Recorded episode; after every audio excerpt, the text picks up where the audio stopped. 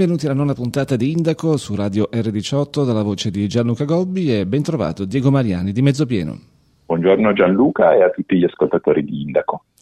E veniamo alla buona notizia che ci proponi quest'oggi. Sì, questa settimana vi abbiamo portato una notizia dal mondo dell'aviazione. Il primo volo ecologico attraversa l'oceano è atterrato negli Stati Uniti il primo volo transatlantico di un aereo passeggeri alimentato soltanto con carburanti sostenibili. La traversata dall'aeroporto di Heathrow di Londra all'aeroporto JFK di New York è stata realizzata da un Boeing 787 della Virgin Atlantic ed è finora l'unico nel suo genere ad avere percorso una rotta così lunga senza utilizzare carburanti fossili. La storia è stata fatta, ha dichiarato appena atterrato Mark Harper, il ministro dei trasporti britannico che era presente a bordo del volo.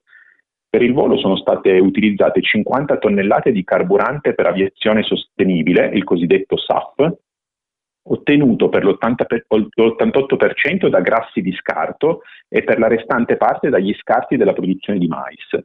I Sustainable Aviation Fuel possono essere prodotti da diverse fonti alternative sostenibili, tra cui residui di coltivazione, rifiuti domestici e oli da cucina esausti, ma anche da grasso animale, sfalci di erba e alghe, da rifiuti soliti urbani e da residui forestali. L'utilizzo di questo carburante produce circa il 70% in meno di emissioni di carbonio rispetto ai combustibili tradizionali. Oggi circa lo 0,1% del carburante utilizzato per i voli è appunto SAF, quindi per aviazione sostenibile. Numerose aziende sono state coinvolte nel progetto, tra cui il produttore di motori per aerei Rolls-Royce e il gruppo energetico BP, il fondatore della Virgin, Richard Branson, ha dichiarato che ci vorrà un po' di tempo prima che ci siano abbastanza SAF da poter utilizzare per tutti, ma da qualche parte bisogna pure iniziare, ha aggiunto, e se non dimostrassimo che è possibile farlo non otterremo mai di produrre carburante sostenibile per l'aviazione. Beh, insomma, una notizia molto interessante perché riguarda un tema che spesso è dibattuto con toni anche aspri, ossia eh, il fatto che in futuro noi potremmo spostarci meno, me lo dicono i, i detrattori, in virtù del fatto che eh, ognuno potrebbe avere una quota, tra virgolette, di inquinamento massima da raggiungere e quindi in ogni caso il numero di spostamenti sarebbe inferiore al di là del eh, carburante utilizzato. Sì, esatto, il cosiddetto Fligscam, no? questo sì.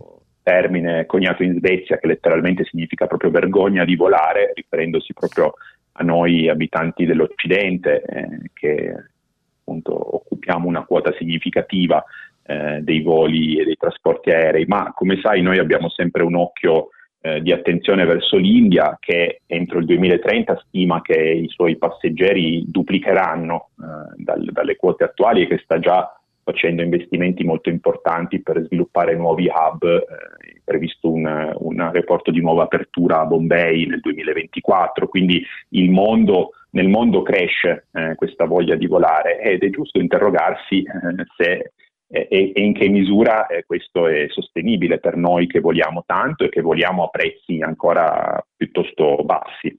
Eh, in questo senso, perlomeno è una buona notizia che ci si stia muovendo su carburanti più sostenibili, seppure appunto credo che il, il, il pieno dell'attenzione debba essere un po' rivolto a quanto eh, noi possiamo permetterci di volare, considerato che c'è una fetta considerevole di abitanti del pianeta che desidera farlo e che magari non l'ha mai fatto, perché io ho scoperto con grande sorpresa che in realtà la maggior parte degli abitanti del mondo non hanno mai preso un aereo, cosa che noi ormai diamo per scontata. E questo è molto importante, come è importante anche la riflessione che viene fatta soprattutto all'interno dell'Unione Europea rispetto alla città dei 15 minuti. Eh, ci sono alcune sperimentazioni, soprattutto nel Regno Unito, e anche in questo caso un conto è avere il più possibile nell'arco di eh, 15 minuti eh, gli obiettivi e i posti da raggiungere legati alla propria esistenza, un altro invece al fatto che sostanzialmente tu in quel raggio d'azione devi vivere e questo è un altro aspetto su cui eh, gli equilibri si giocheranno molto sulla base de- anche dello, dello spirito critico delle persone. Sì, assolutamente, provare a, a vivere, vivere, locale no? e pensare globale, questo è un po' il tema. Sì. E del resto eh, appunto i trasporti ferroviari in Europa, ma anche in particolare in Italia, ci consentono di, di arrivare anche a una distanza anche entro l'ora o le due ore con una certa agilità, eh, mentre ormai i, i, voli low cost ci hanno abituato davvero che anche per tratte non così lunghe eh, si spende meno per volare, ma poi appunto quello che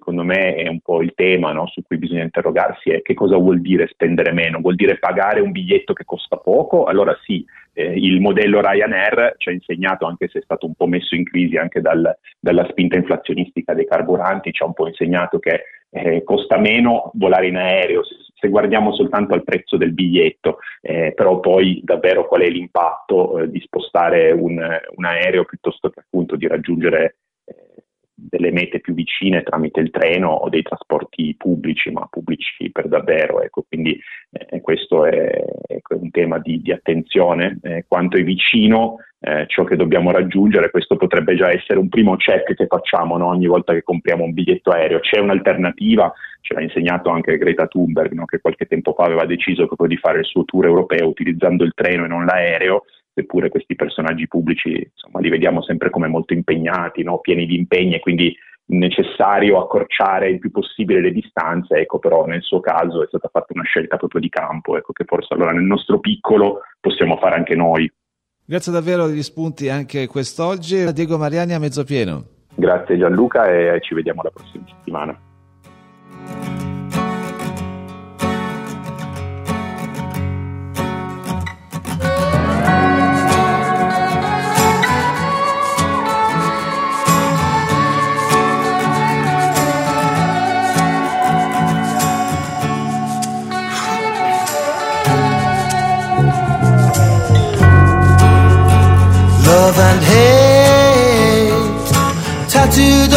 Knuckles Round the handles of a blade. On the knuckles Round the handles of a blade A bloody blade.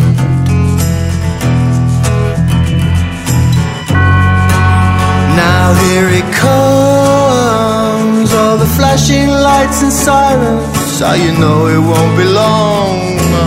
Time for the radio to play your last song, your last song.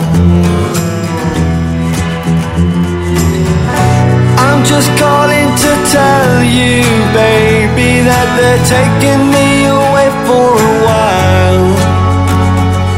Well, don't blame me, it's the world that made me, and they're taking me away for a, taking me away for a.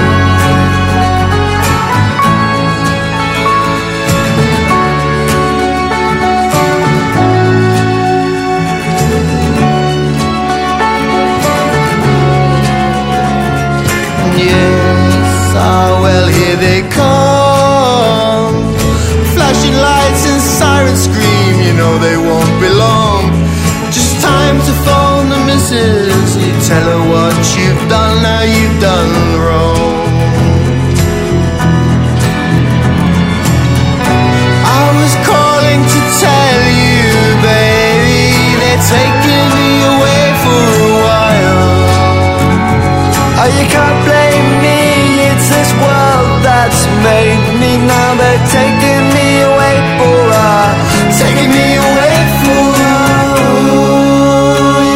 to know as you wash the blood from your clothes you can't clean out your clothes you'll never clean your soul no no A-C-A-B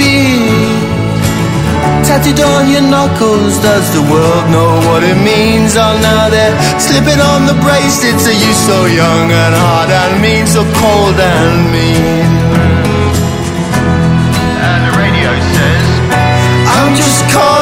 Tell you, baby, that they're taking me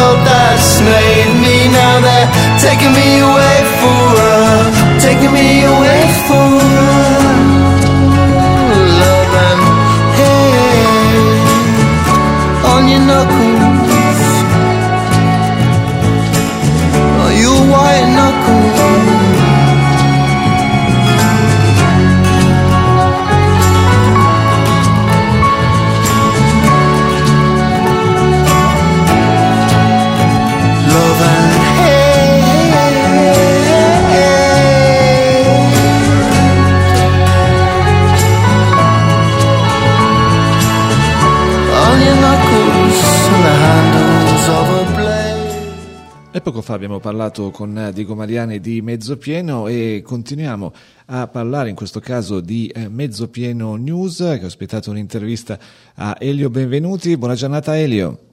Buona giornata a voi.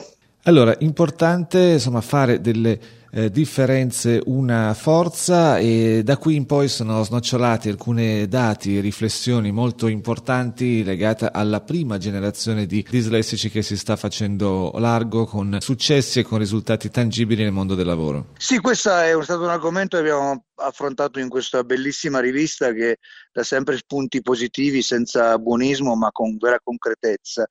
Eh, come c- capita nelle diversità, in tutte le diversità, eh, ormai esistono nu- nuove generazioni che non accettano più la quiescenza o di essere meramente supportati, ma vogliono essere protagonisti del loro destino.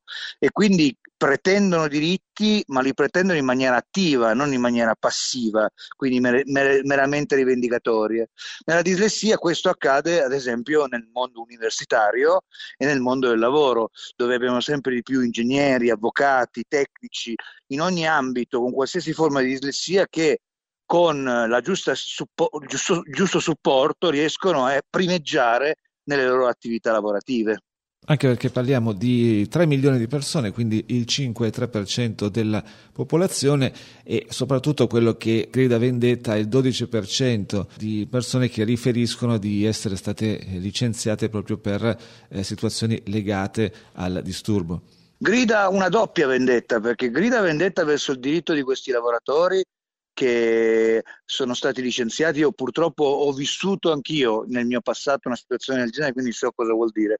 Ma grida vendetta per l'intera società, perché vuol dire che è una società che non sa includere e quindi trasforma potenziali persone con capacità in soggetti che invece vedono demoralizzato il loro futuro e che quell'azienda in maniera miope, stupida, che li ha licenziati, ha perso una, una forza. Mi viene da dire, al di là della difficoltà del ritrovare lavoro che chi ci ha perso di più è quell'azienda più che quel dislessico, perché una perso- un'azienda che non sa includere è un'azienda che non ha molto futuro in questo mondo, perché è un mondo molto dinamico e senza dinamicità eh, non si va avanti, quindi loro sono stati i primi sconfitti, oltre che queste persone che hanno ricevuto questo licenziamento a differenza delle aziende che invece decidono di intraprendere, ma con convinzione, il percorso di certificazione Dyslexia Friendly Company.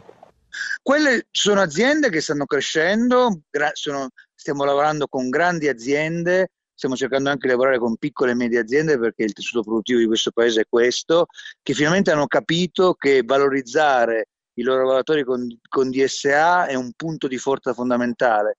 Noi lavoriamo con aziende che ci chiamano chiedendoci aiuto per una, un loro dipendente che è in difficoltà e, da, e in pochi mesi quel dipendente che è in difficoltà non solo ritrova la sua piena funzionalità in azienda, ma diventa un punto di riferimento, diventa un punto di rappresentanza per gli altri lavoratori con DSA, perché in ogni azienda le percentuali lo dimostrano, parliamo del 5%, quindi stavamo parlando di una sottostima, evidente sottostima, quindi in quell'azienda quella, quella persona da sottoutilizzata diventa punto di riferimento. E questa è una grande vittoria sociale è una grande vittoria anche per quelle, per quelle aziende che lo fanno perché vedranno il loro valore aggiunto aumentare tanto più in un mondo dove eh, specialmente i talenti più bravi eh, sono sempre più mobili e quindi saper trattenere i talenti migliori vuol dire anche farli sentire in un ambiente che li sa riconoscere, li sa supportare, li fa sentire protagonisti.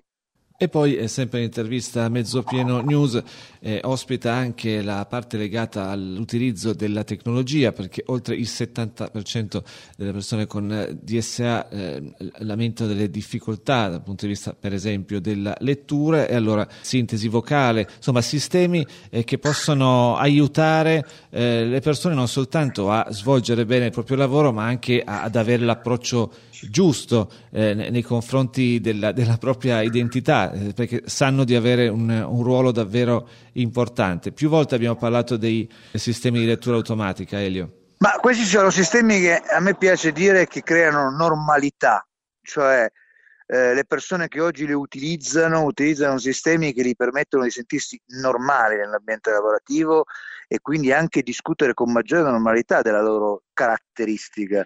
E soprattutto li fa, come vi raccontavo prima nell'esempio precedente, li fa anche agenti di cambiamento loro stessi perché spesse volte questi strumenti eh, sui nostri cellulari li usiamo dal mattino alla sera, scriviamo, dettiamo, ascoltiamo e quindi questa condizione diventa una condizione di normalità e soprattutto di personalizzazione, perché sempre nella logica eh, di persone che sono attive nella loro, nella loro esistenza, una persona con DSA come una persona con altre disabilità di, di, altro genere è una persona che non si accontenta più di avere uno strumento preconfezionato che si presume pensato per lui, ma eh, pretende di avere uno strumento che lui può gestire e personalizzare nel suo utilizzo. E in questo peraltro diventa aggiungerei per le aziende che fanno questo tipo di lavoro un cliente, un cliente attivo, un cliente raffinato, quindi non solo un soggetto bisognoso di, di diritti, ma anche un soggetto che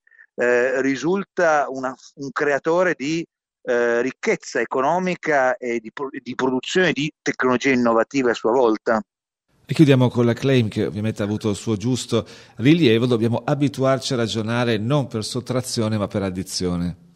Questo è fondamentale perché noi non possiamo più pensare di trattare le persone rispetto alla loro diversità, dobbiamo pensare che le persone non sono degli X-Men, le persone sono degli individui che hanno una caratteristica, quella caratteristica, come cita meravigliosamente la, la Carta dell'ONU, crea disabilità in un dato contesto se quel dato contesto non è strutturato per essere inclusivo. Quindi la colpa non è di chi ha la sua condizione, la colpa è del contesto che non è in grado di eh, saper assumere una posizione per dare la normalità a questa persona e a queste persone. Quando raggiungeremo questo obiettivo, vivremo non solo in un mondo più giusto, ma anche in un mondo che darà migliori opportunità per tutti e soprattutto anche a chi non ha queste caratteristiche, perché chi le sa comprendere ha un'apertura mentale migliore per, anche verso l'esistente in generale, non soltanto verso chi chi ha questa caratteristica. Molto chiaro come sempre, grazie Elio, benvenuti, alla prossima. Ma grazie a voi, a presto, a presto.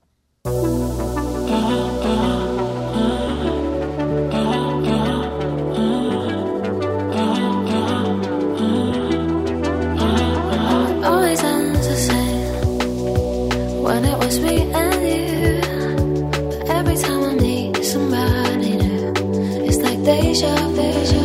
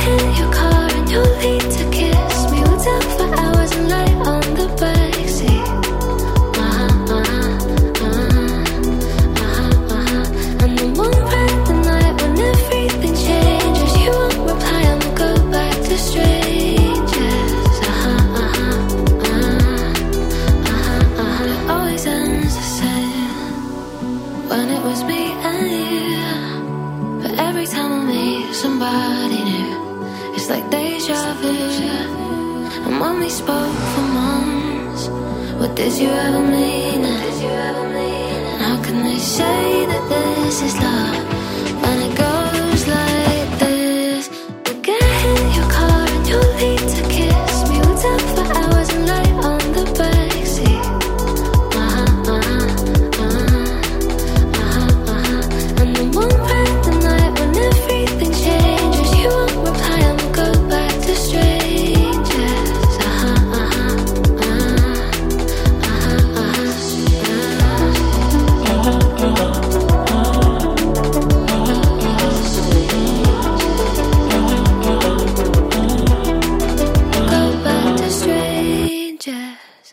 intanto una buona giornata a Roberto Gasparro. Buongiorno Gianluca e buongiorno a tutti i tuoi radioascoltatori. Prima di ogni considerazione, La Chiocciola è un film meraviglioso che ci sentiamo di consigliare a tutti. Abbiamo avuto il privilegio di assistere alla prima al Cinema Massaua il 5 dicembre e ho ripensato a ciò che ha scritto Carlos Castaneda, insomma quando uno è indeciso tra due vie scegli la via che ha al cuore questo film, il cuore ne ha davvero uno grande pulsante. Sì, credo che sia la parte principale di, di questo film, era anche il nostro scopo, arrivare al cuore in primis delle famiglie dei, genitori, dei ragazzi Kikomori e in secundis ai ragazzi Kikomori chiusi dentro le loro stanze. E questo era il nostro obiettivo, dare voce a tutti quanti loro, loro che non hanno voce, loro che non hanno volto, loro che non hanno aiuti. Come è stato possibile arrivare a realizzare il film? Perché sappiamo bene quale sia il eh, quadro del, del, nostro paese. Ma intanto questo film non ha ricevuto alcun finanziamento da parte del Ministero, ma è stato finanziato per una gran parte dallo sponsor dall'azienda di moda MFGA di Nosta e per la restante parte da 35 milioni di produzioni. Questo è il mio quinto film, in cinque film il Ministero non ha mai concesso eh, contributi alla mia azienda non ho mai ritenuto le mie opere eh, degne di un finanziamento, anche perché sono sempre opere che riguardano il sociale, eh, molto semplici perché devono arrivare al pubblico, ma io di questo non, non ne faccio una polemica. Ecco. Esatto, è un dato di fatto. Eh, noi abbiamo imparato a conoscere in queste settimane eh, eh coloro che compongono e fanno grande l'associazione Kikomori Italia Genitori. Eh, tutti loro a un certo punto dell'intervista hanno detto noi ci sentiamo persone migliori rispetto a quelle che eravamo all'inizio del percorso. Credo succeda anche a chi entra in contatto con loro, è successo con me e, e senz'altro è successo con lei. Anche, anche per me è stato un, un arricchimento conoscere loro, conoscere tante famiglie, tanti genitori che tutti i giorni mi scrivono da tutte le parti d'Italia e mi raccontano le loro storie e sento il loro dolore, lo sento profondamente, gli sono molto vicini a tutti quanti e mh, mm, sono sicuramente una persona diversa, anche perché, caro Gianluca, io non avevo intenzione di scrivere un film sui ragazzi di Comori fino a gennaio dell'anno scorso, stavo scrivendo un film che trattasse il tema della perdita della biodiversità poi studiando su internet ho visto un video di un ragazzo che si raccontava all'interno della sua stanza, durava circa 30 minuti, l'ho ricondiviso qualche giorno fa sulla mia pagina social di Facebook e guardando questo video di questo ragazzo per 30 minuti sotto misi un commento dicendogli che io ero stato, ero stato lì ad ascoltarlo e che gli volevo essere vicino per quello che potevo e lui mi ha risposto dopo 4 secondi alle 3 di notte grazie se vuoi mando altri video. Insomma aveva bisogno di, di, parlare con qualcuno perché si sentiva solo. Io ho capito il suo dolore che in quell'istante è diventato anche il mio di dolore. Ho iniziato a scrivere un film nuovo che riguardasse la storia di questi ragazzi. Quel ragazzo ha cambiato la mia vita in meglio. Quindi in estrema sintesi è partito dal nonno per arrivare a vittoria potremmo dire sì, non c'erano neanche i personaggi. Sì, volevo partire sicuramente da una figura, come hai detto tu giustamente, del nonno, insomma, di qualcuno che conservasse i semi. Ma poi il ragazzo ha cambiato, ha cambiato le sorti del film. In meglio e lo ringrazio. Allora noi stiamo consigliando a tutti, e lo faremo eh, ancora nel corso delle prossime settimane, di eh, vedere la chiocciola anche perché sono tantissime le persone nel ruolo di Vittoria. Purtroppo sì, l'associazione dei genitori e l'associazione nazionale Kikomori stima 100.000 di questi ragazzi, e 100.000 cuori che battono, 100.000 anime eh, rinchiuse dentro le loro stanze, eh, nessuno li conosce, nessuno sa le loro storie, sono simili ma tutte diverse. Noi con il nostro film vogliamo semplicemente dire alle persone che sono fuori di avere più sensibilità, di iniziare a comprendere questo disagio giovanile e di aiutare questi ragazzi. Questo è il nostro scopo principale del film, informare. Film che ha un cast di alto livello, tra l'altro Michele Franco abbiamo avuto l'opportunità di ospitarlo anche su Radio R18. Davvero grazie, eh, ringraziamento che, che, facciamo già in anticipo per tutti coloro che guarderanno il film. Ricordiamo ancora La Chiocciola. Grazie a Roberto Gasparro. Grazie Gianluca, grazie a tutti i tuoi radioascoltatori, a presto. A presto. Poco fa abbiamo sentito le impressioni del regista del film La Chiocciola, Roberto Gasparro, eh, oggi impegnato in una scuola, importantissimo questo ruolo di divulgazione, ma soprattutto noi abbiamo in collegamento Lina perché vogliamo sentire anche dalla tua voce la tua impressione dopo aver visto questo film. Eh sì, ciao Gianluca, ciao a tutti i radioascoltatori, grazie per questo spazio. Ci tengo proprio a dire la mia opinione perché questo film è stato letteralmente una bomba per la nostra associazione, per le nostre famiglie, in quanto noi tutti, 4.100 famiglie, abbiamo vissuto fotogramma per fotogramma tutto quello che c'è in quel film. Eh, volendo partire da capo, ci tengo proprio tanto a dire che la serata iniziale del 5 dicembre è stata eh, aperta dalla nostra presidente Elena Carolei che ha portato in sala quattro politici regionali che ci stanno aiutando perché eh, questo problema eh, non può essere eh, delegato a, alla famiglia o alla, al mondo medico o, o, o qual, alle comunità o eh, deve essere affrontato in maniera soprattutto politica, nel senso che ci vuole un supporto è una collaborazione di, di, tanti fattori per uscire da questo problema. Quindi giusto che eh, la nostra Presidente abbia eh, portato sul campo di battaglia questi quattro politici e eh, devo dire che mm, la nostra presenza, la presenza delle famiglie è stata importantissima e soprattutto ehm, da uno spettacolo poi ne stanno facendo cinque data la richiesta che c'è e quindi vuol dire che questo argomento è molto molto sentito.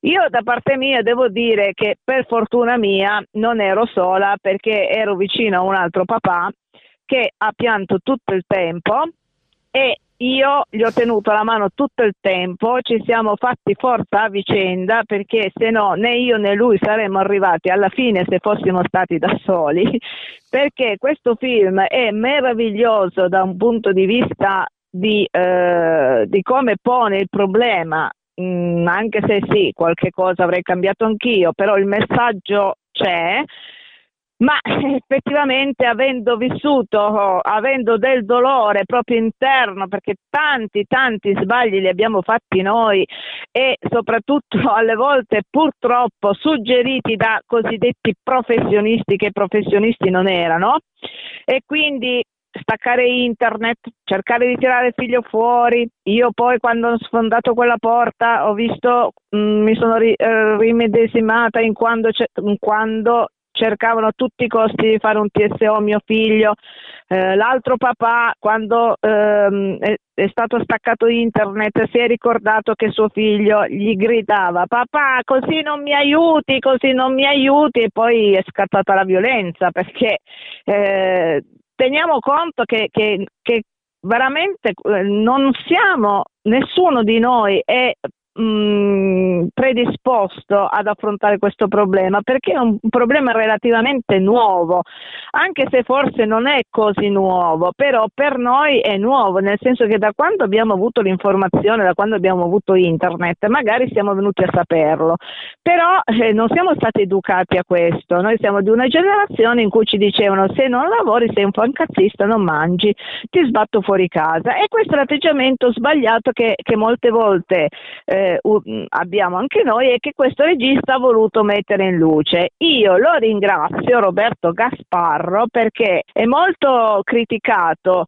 ma lui per me ha, ha voluto dare voce soprattutto alle ai genitori, a quello che passa un genitore quando si ritrova un figlio fantastico che cade in un limbo e non te lo spieghi e fai tutto quello che di sbagliato puoi fare e non trovi aiuti e ti senti solo e soprattutto giudicato. giudicato. Io non potevo uscire di casa che mi diceva ma allora tuo figlio ancora fare un cacchio in casa? Utilizzavo un'altra parola, ma e, e, e questo è, è stato drammatico e questo film per me manda il messaggio giusto, ha già preso un premio, ne prenderà molti eh, questa sera a Novara eh, verranno famiglie da tutta la Lombardia, oltre che dal Piemonte, persone che alle 11 di sera nella nebbia, al freddo, al ghiaccio si faranno altre due ore di auto per tornare a casa.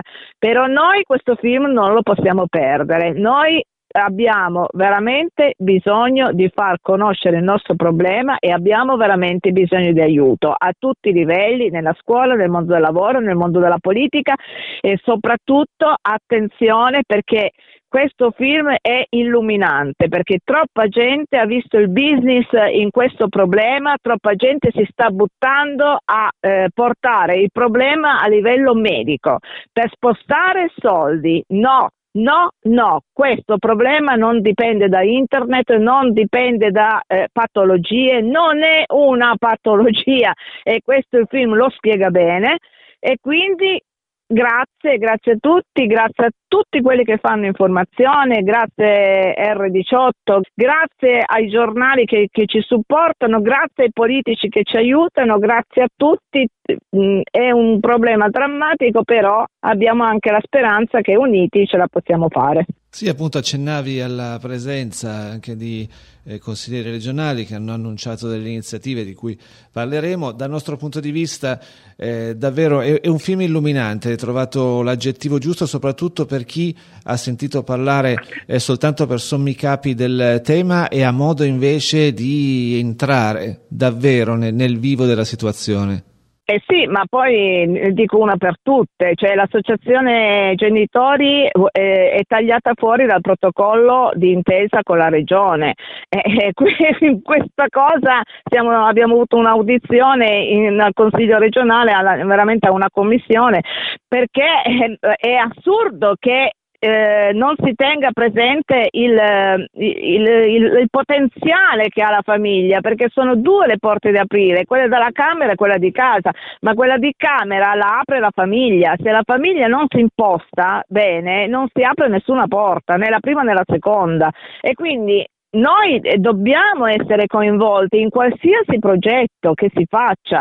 E quindi eh, ringrazio eh, di nuovo, non, non, smetterò mai di dirlo, che questo film mi ha dato proprio l'idea che questo regista vuole aiutare soprattutto i genitori, che poi eh, è un riflesso, di riflesso verrà aiutato anche il figlio, ma se il genitore non si imposta bene non, non ci sarà nessun aiuto, addirittura si parla di ospedalizzarli, ma queste sono assurdità, assurdità, questi ragazzi non hanno nessuna malattia hanno un disagio e quindi deve essere affrontato nella maniera giusta. Ringrazio, ripeto, non smetterò mai di ringraziare tutte le persone che fanno la giusta informazione.